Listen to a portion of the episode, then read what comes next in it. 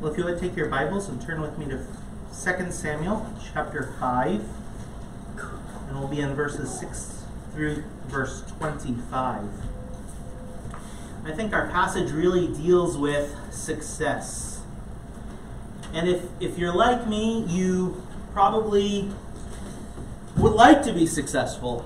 You don't really want to go through life and at the end of life look back and go, you know, that wasn't a very successful life. And as we think about different smaller areas of our life, we also want to be successful. So if you've if you've played on a sports team, you always want to be on the team that at the end of the game is chanting um, that they've won, right?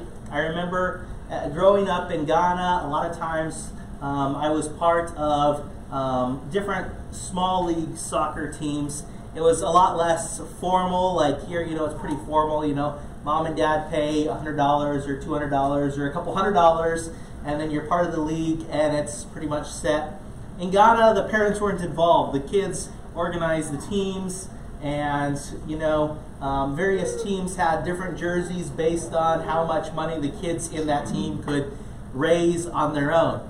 And so, a poorer team and a better team would have you know, different jerseys. That was the idea. So um, one of the chants was Yashemo Mojezi Sudi.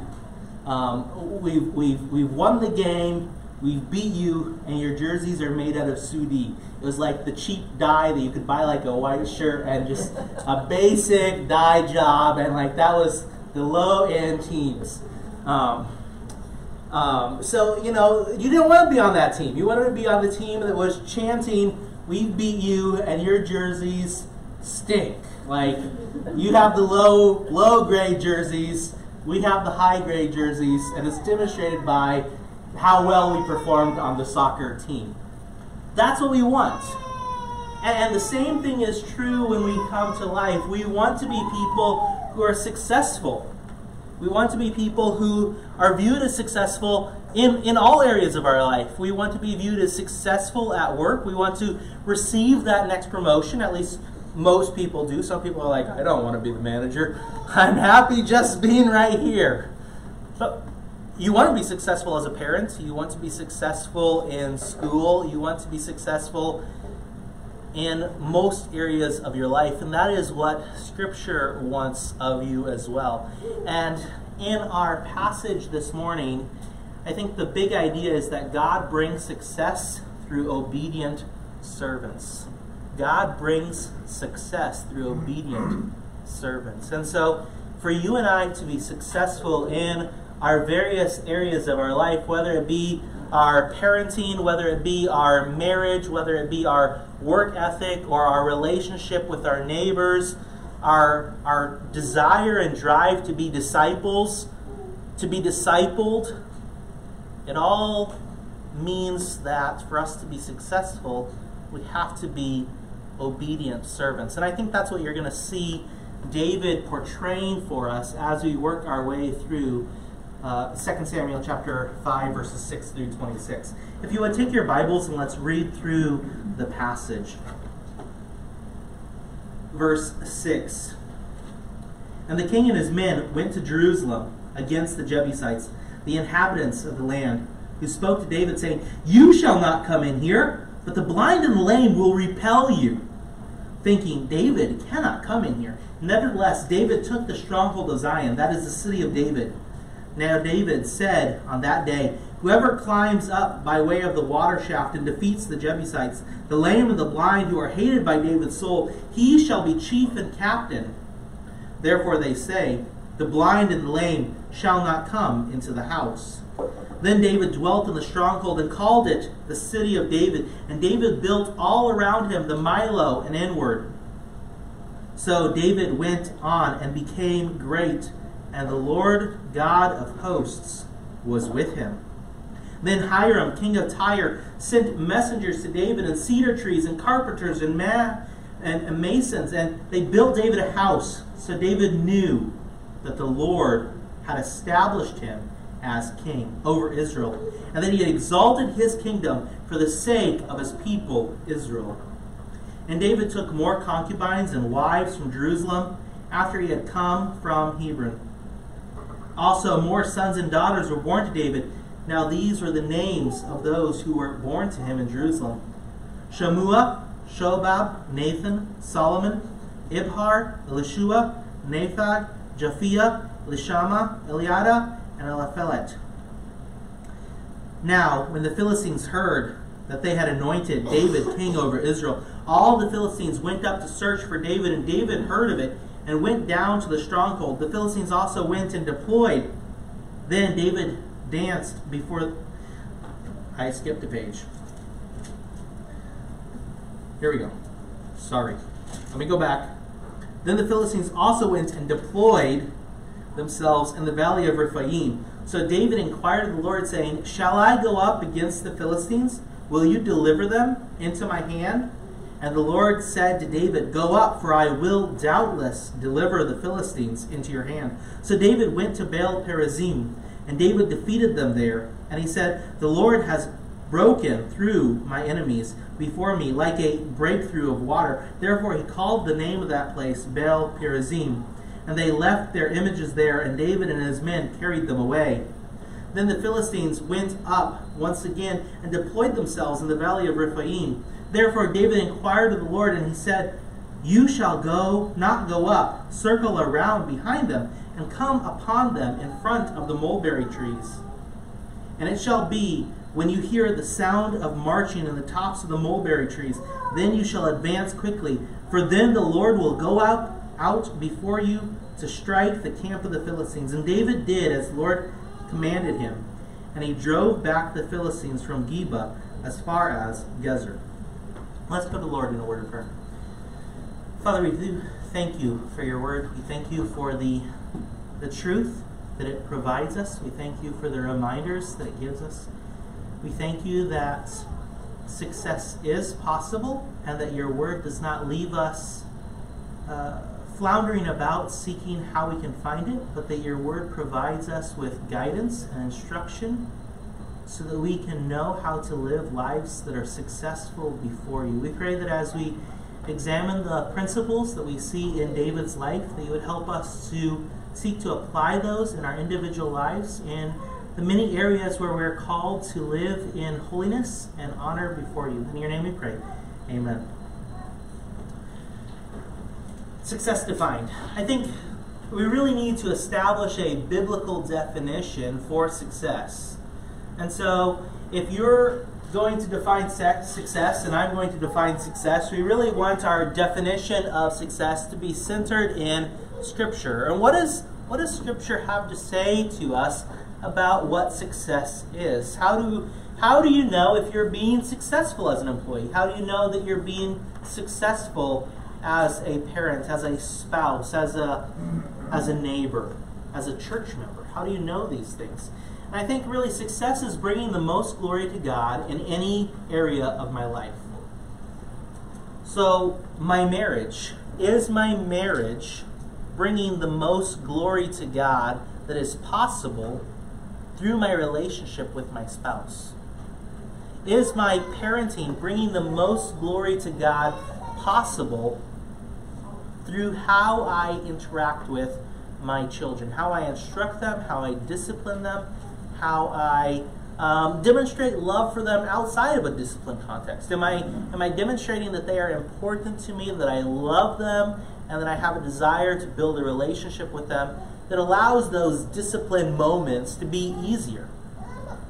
Is my work relationship demonstrating that I work with the singular goal not of receiving a paycheck or the next promotion, but I work with the singular goal of seeing to it that God is magnified, that God is glorified as I perform my tasks, no matter how menial they may seem, to God's glory and to God's honor. And so, success isn't really something that we're like, he's successful, and because he's successful, he's successful in every area of his life. You could be successful in various areas of your life completely unsuccessful in another area of your life. And I think as we work our way through the text, you're going to see that it's kind of hinted at with the text. David is portrayed as immensely successful as a king in how he deals with enemies, he is successful. And how he obeys the command of Deuteronomy chapter 17 concerning multiplying of wives, he's not successful. And it's foreshadowing for us what's going to ultimately happen to David in that area of his life. He is not successful, he will fail. I think if we're keeping on with the theme of David, it's nice if we allow David to define for us what success is. If you would take your Bibles and let's turn to 1 Kings chapter 2, verse 3. And in this context, David is seeing to it that his son Solomon will become king. Solomon's going to be the next anointed king, and David is giving his son instruction. He's telling him, This is what success looks like, Solomon.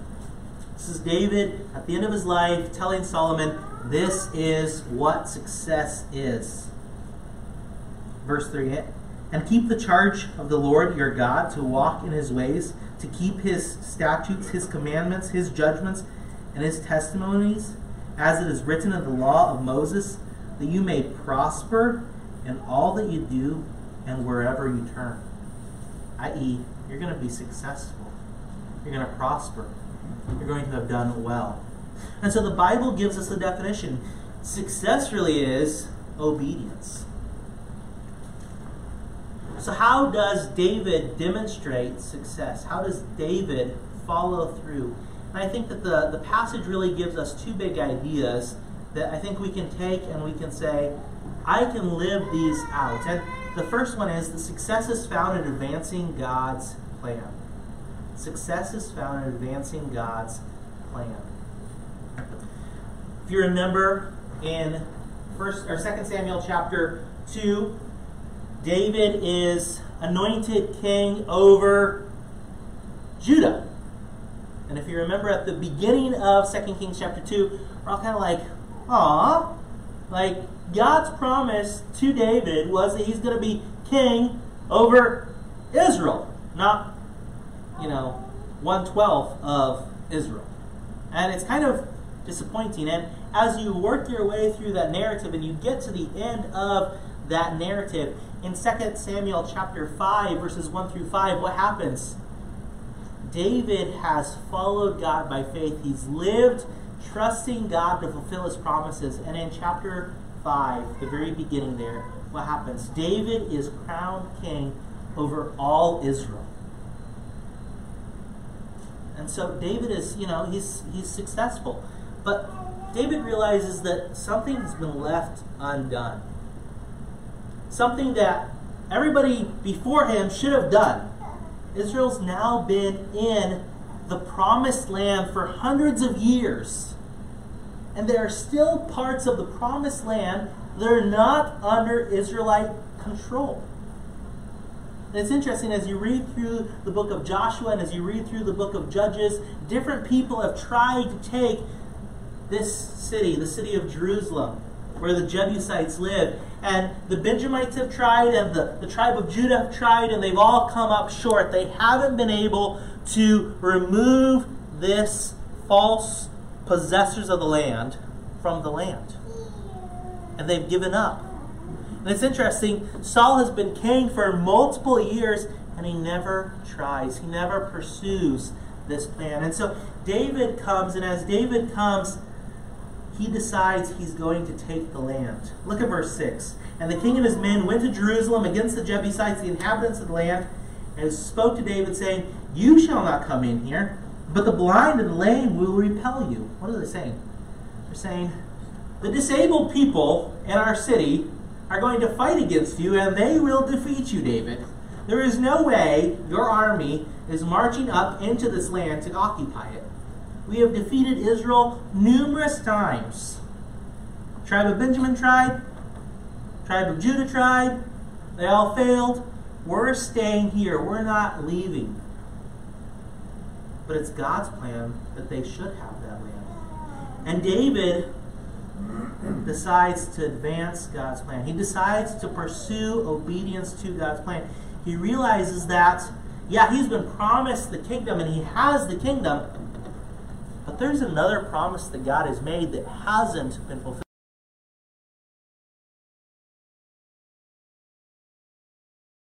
Promise to the whole nation.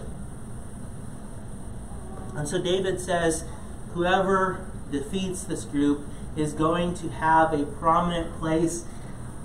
And as the battle goes on, they find out a way to ensure that they are defeated. And there's lots of discussion around whatever the water shaft is. I don't know exactly, but somebody figures out a way to invade the city. They find a weak spot in some way. They invade the city, and Israel wins the battle. God's plan has been advanced. God's promise the nation would be theirs and that they're supposed to take this spot has been advanced and they've done it. And David then turns the taunts that the Jebusites used on them. And he looks back at them and he says, The blind and the lame shall not come into the house. He's not talking about the literal blind and literal lame are not going to be allowed into his temple. The idea is, You have taunted me and said that I couldn't defeat you and follow through on God's plan.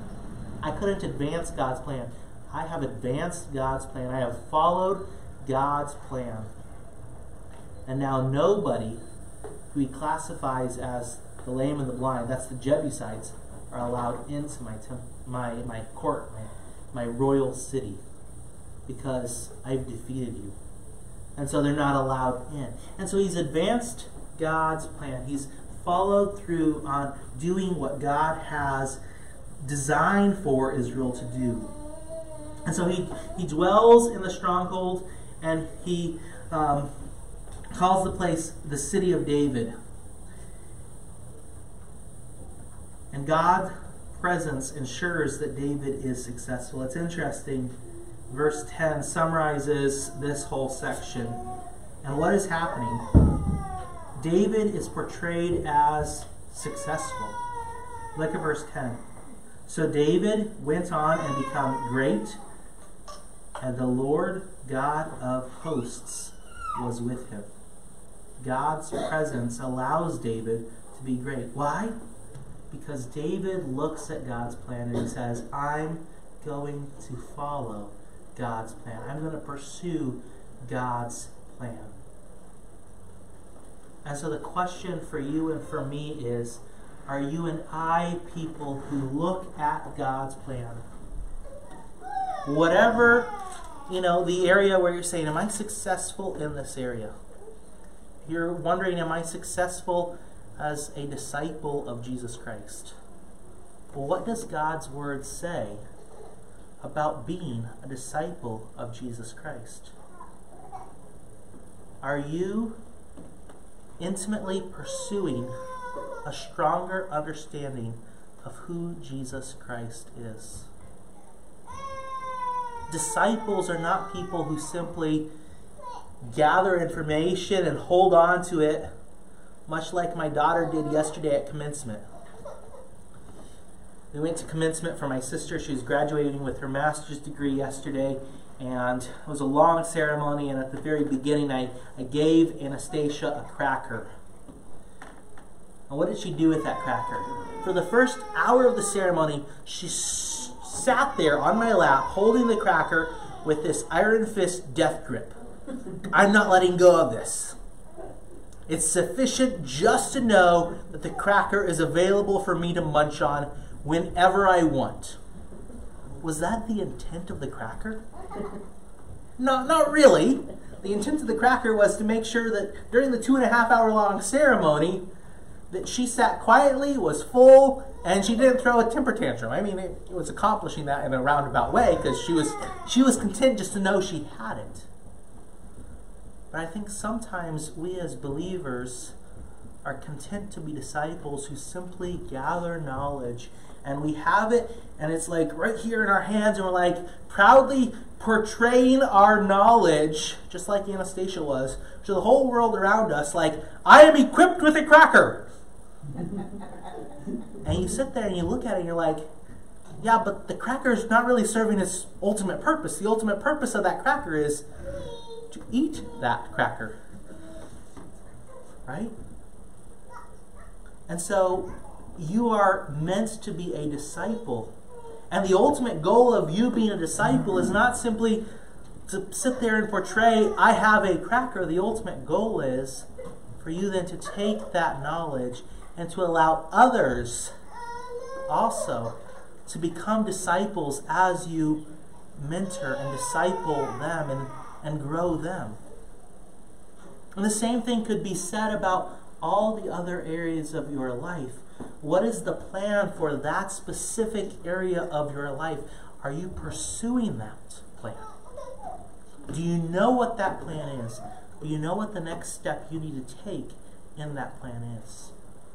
And as you and I understand a plan and we follow God's plan for the various areas of our life, we can have it be said of us that we are individuals who are successful in that area. And so David is a successful king. Why? Because he knows God's plan. God's plan is that the nation would possess the whole land. And what does he do? He follows God's plan. Even when he knew that for the past couple hundred years, Israel hasn't accomplished the ultimate plan. He goes forward, he's taunted, he's made fun of, he pursues the plan, he accomplishes it, and he's becoming great. Why? Because he's with God. He's following the plan. But success is not simply found in advancing God's plan. I think success is also found in adhering God's promises. As we work our way through the rest of the text, starting in verse 11, it's interesting. King Hiram acknowledges David's success by serving him. It's really an exciting passage. I mean, here is the new king, and as a new king in a rather unsettled, you know, landscape, right? I mean, you've just now got the loyalty of all these tribes. And this process has taken a couple of years, right? Because Ishbosheth was king for two years, and David's been king for around seven years in Hebron. And now finally he's crowned king of all of Israel. That's not the story of a stable um, process of government, right? That sounds more like the British process of government where they're trying to work out a prime minister and it's always never stable, right? But King Hiram sees the situation and he sees God's success and he acknowledges it. He's trying to say, I accept your authority. Look at what he does. He sends messengers, he sends cedars, he sends carpenters and masons. And what do they do? They build a house for David. And what does that assure David of?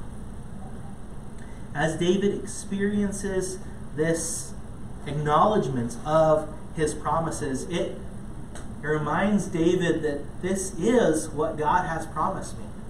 This is what David has been longing for and looking forward to for so long.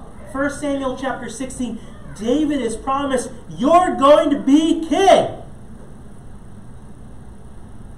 And then after that, for so many years, from a human standpoint, David had to have looked at that situation and gone, I think God messed up. Like, because Saul's not giving me the throne, and Saul wants to kill me. And in chapter 27, David really has given up, right?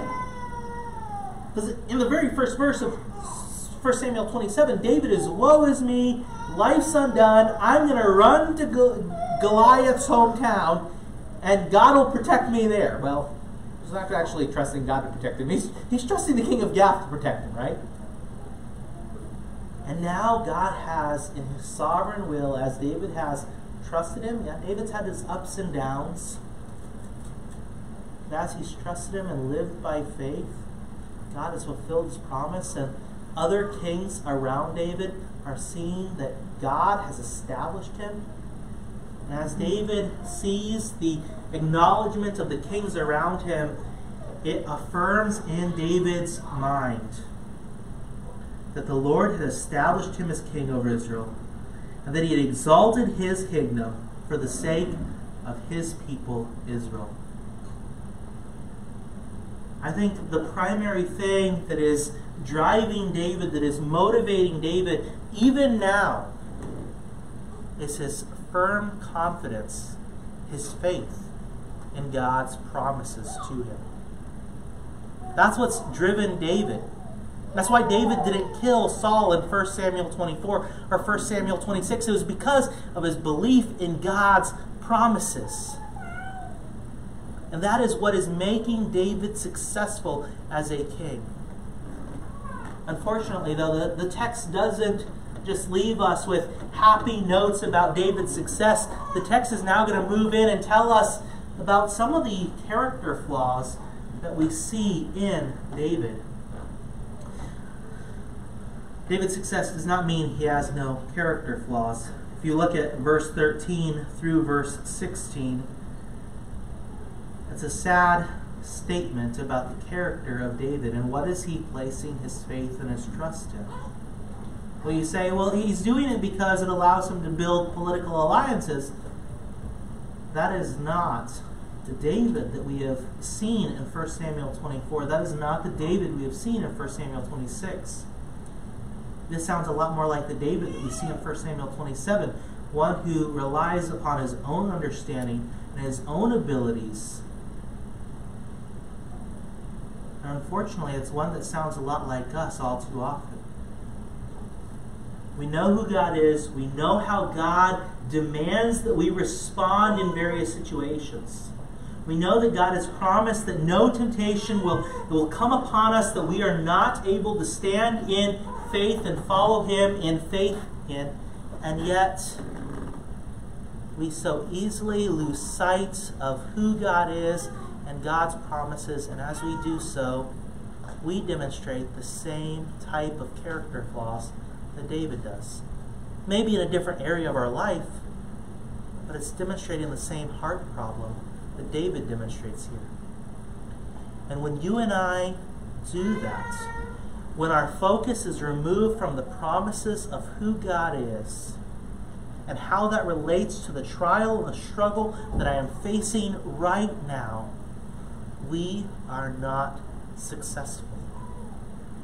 And in 2 Samuel chapter 5 verses 13 through 16, David is portrayed as a flawed human being, one who pursues his own understanding and in this area of his life, he is not a successful man. He gives us a good reminder and a good opportunity for us to reflect on all areas of our life. Sometimes I think it's easy for us to look at, you know, a few areas of our life and we're like, look at my job, I'm doing great there. Look at look at my family, we're doing great there. And yet we, we fail to focus on how we're doing as a disciple, or we fail to focus on how we're doing as someone who is witnessing to the lost people that are around us who desperately need Christ. And, and we're tempted to look at all the areas of our life and we're tempted to say, you know, there's you know, there's 20, I'm making it up, but there's 20 areas of my life and 15 of them I'm successful in, so I'm a successful Christian. And I think what the passage is calling us to do is to, yes, rejoice in the areas where we're successful, but not to be content with that. And David is not successful in this area of his life, but he's a wonderfully successful king. And then the text is going to move from this quick little snapshot that the text doesn't focus on, it doesn't meditate on for long, and it moves on, and from there it moves on to David is once again a wonderfully successful king. Why? I think it's because he's focused on the truth of verse 12. God has promised to set him up as a king, and God has brought him to that point, and he's trusting in God's promises. And so, as the nation of the Philistines come in and they're attacking him, what does David do? Where does David turn to? This isn't the David of 1 Samuel 27 that says, I'm going to run to Gath and seek help from the Philistines from Gath. No. This is the David who has turned to God and focused on God's promises and God's word that seeks God's guidance, such as in 1 Samuel 30. Verse 17 Now when the Philistines heard that they had anointed David king over all Israel, why are they upset now? I mean, he's been king over Judah for like seven years. I think it's because all of a sudden there's a united Israel once again. It's not like Israel spatting with each other, killing each other off a little bit at a time, and you know, we can just let them kind of do their thing and we'll build up our army. It's like, uh oh, now they're united. And if they're united, that means that they can unite against us. They're not going to, you know, continue to fight each other. And so the Philistines here, they're united, and what's their immediate response? Let's go attack them. We've had seven years of peace. It's time for a little bloodshed. And so they march down there, and David hears about it. He goes up to a stronghold, and the Philistines, they deploy into the valley of Rephaim. And what does David do? He turns to the Lord for guidance. It's showing that he trusts God, that he's willing to follow God in obedience. He says, What shall I do? Shall I go up against the Philistines? Will you deliver them into my hand? And the Lord said to him, Go up, for I will doubtless deliver the Philistines into your hand. And so he goes up and he defeats them. The Philistines seek to disrupt David's hold on power, and he's encouraged by the Lord's faithfulness. David approaches the Lord. And as he approaches the Lord, the Lord counsels him to go up, and he goes up and he defeats the enemies. That's interesting. Verse 21 tells us that they left their images there, and David and his men carried them away. If you remember 1 Samuel chapter 4, what happens? Israel's marching into battle against the Philistines, and we have Eli's sons. And what do Eli's sons decide?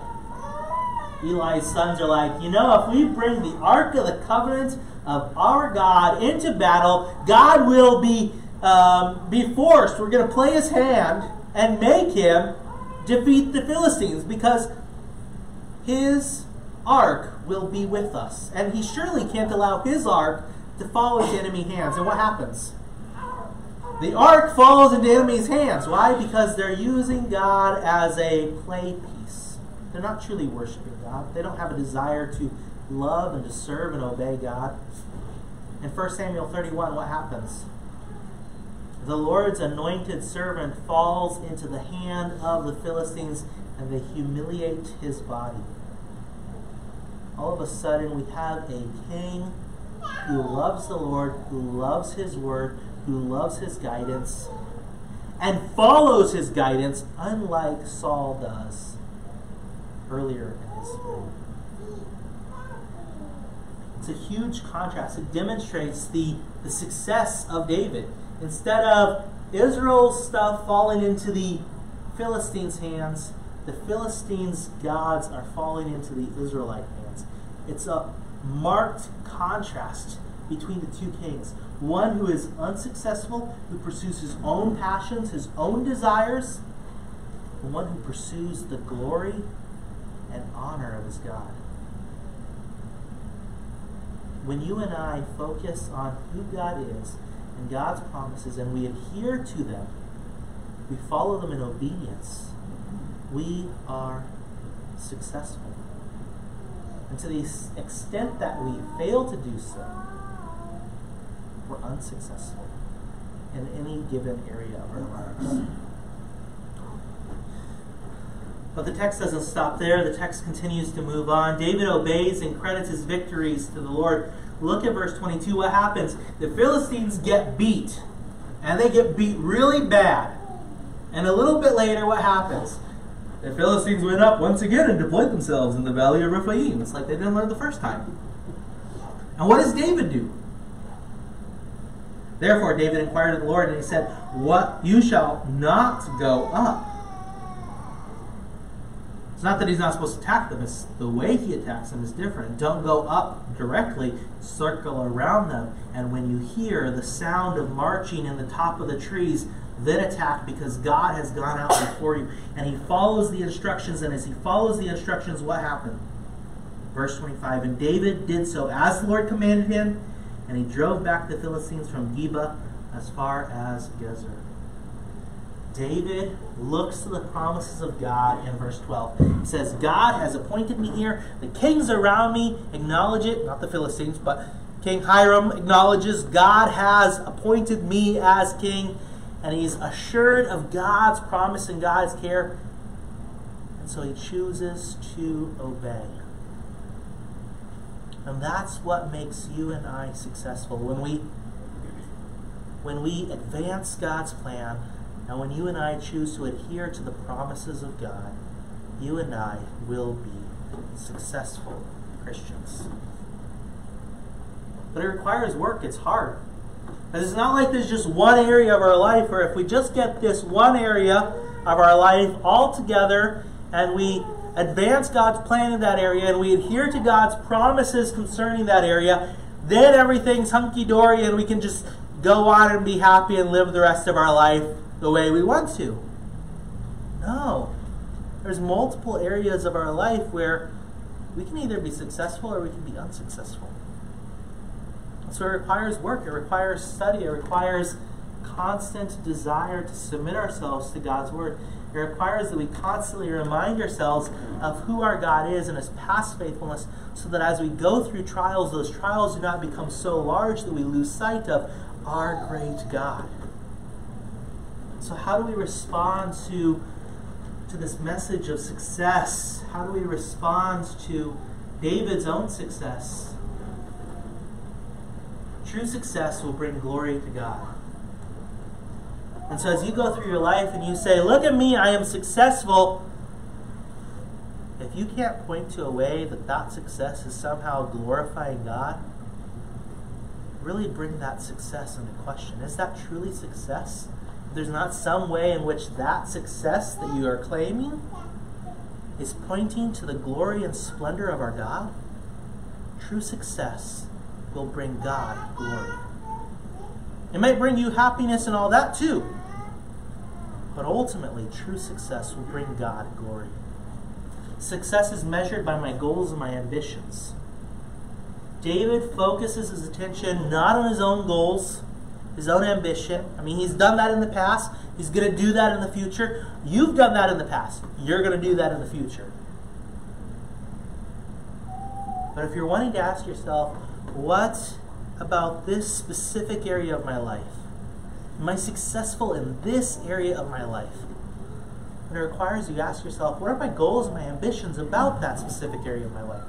What are my goals for my marriage? What are my goals for myself as a child? What are my goals for myself as an employer? What are my goals for myself as an employee? What are my goals for myself as a husband, as a wife, as a church member? What motivates me? Is it centered around God's plan for those individual areas of your life?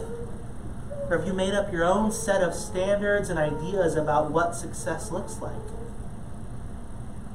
Success is measured by my goals and my ambitions in any given area of my life.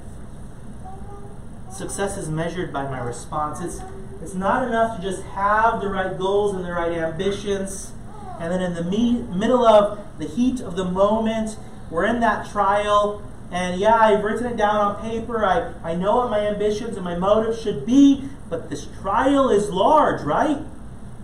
Whatever you consider a trial, you don't go through that and think, this is not a hard moment.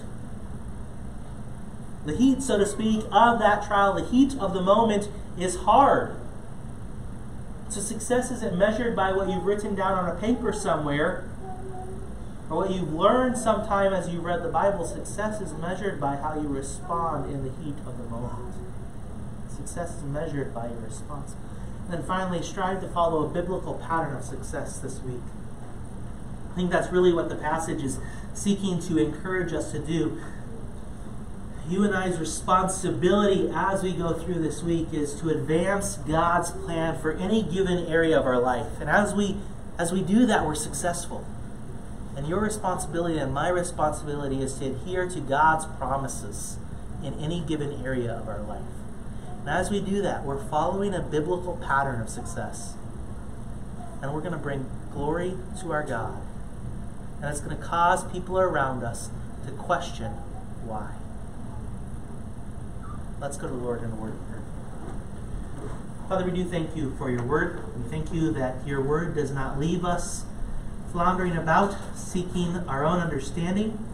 but your word directs us to truth. We thank you that your truth is not only available to those who are uh, wise or to those who have advanced degrees or to those who have great wealth, but your truth is available to all who are willing to listen. We pray that we would be people who have a desire to listen and follow you in obedience. In your name we pray. Amen.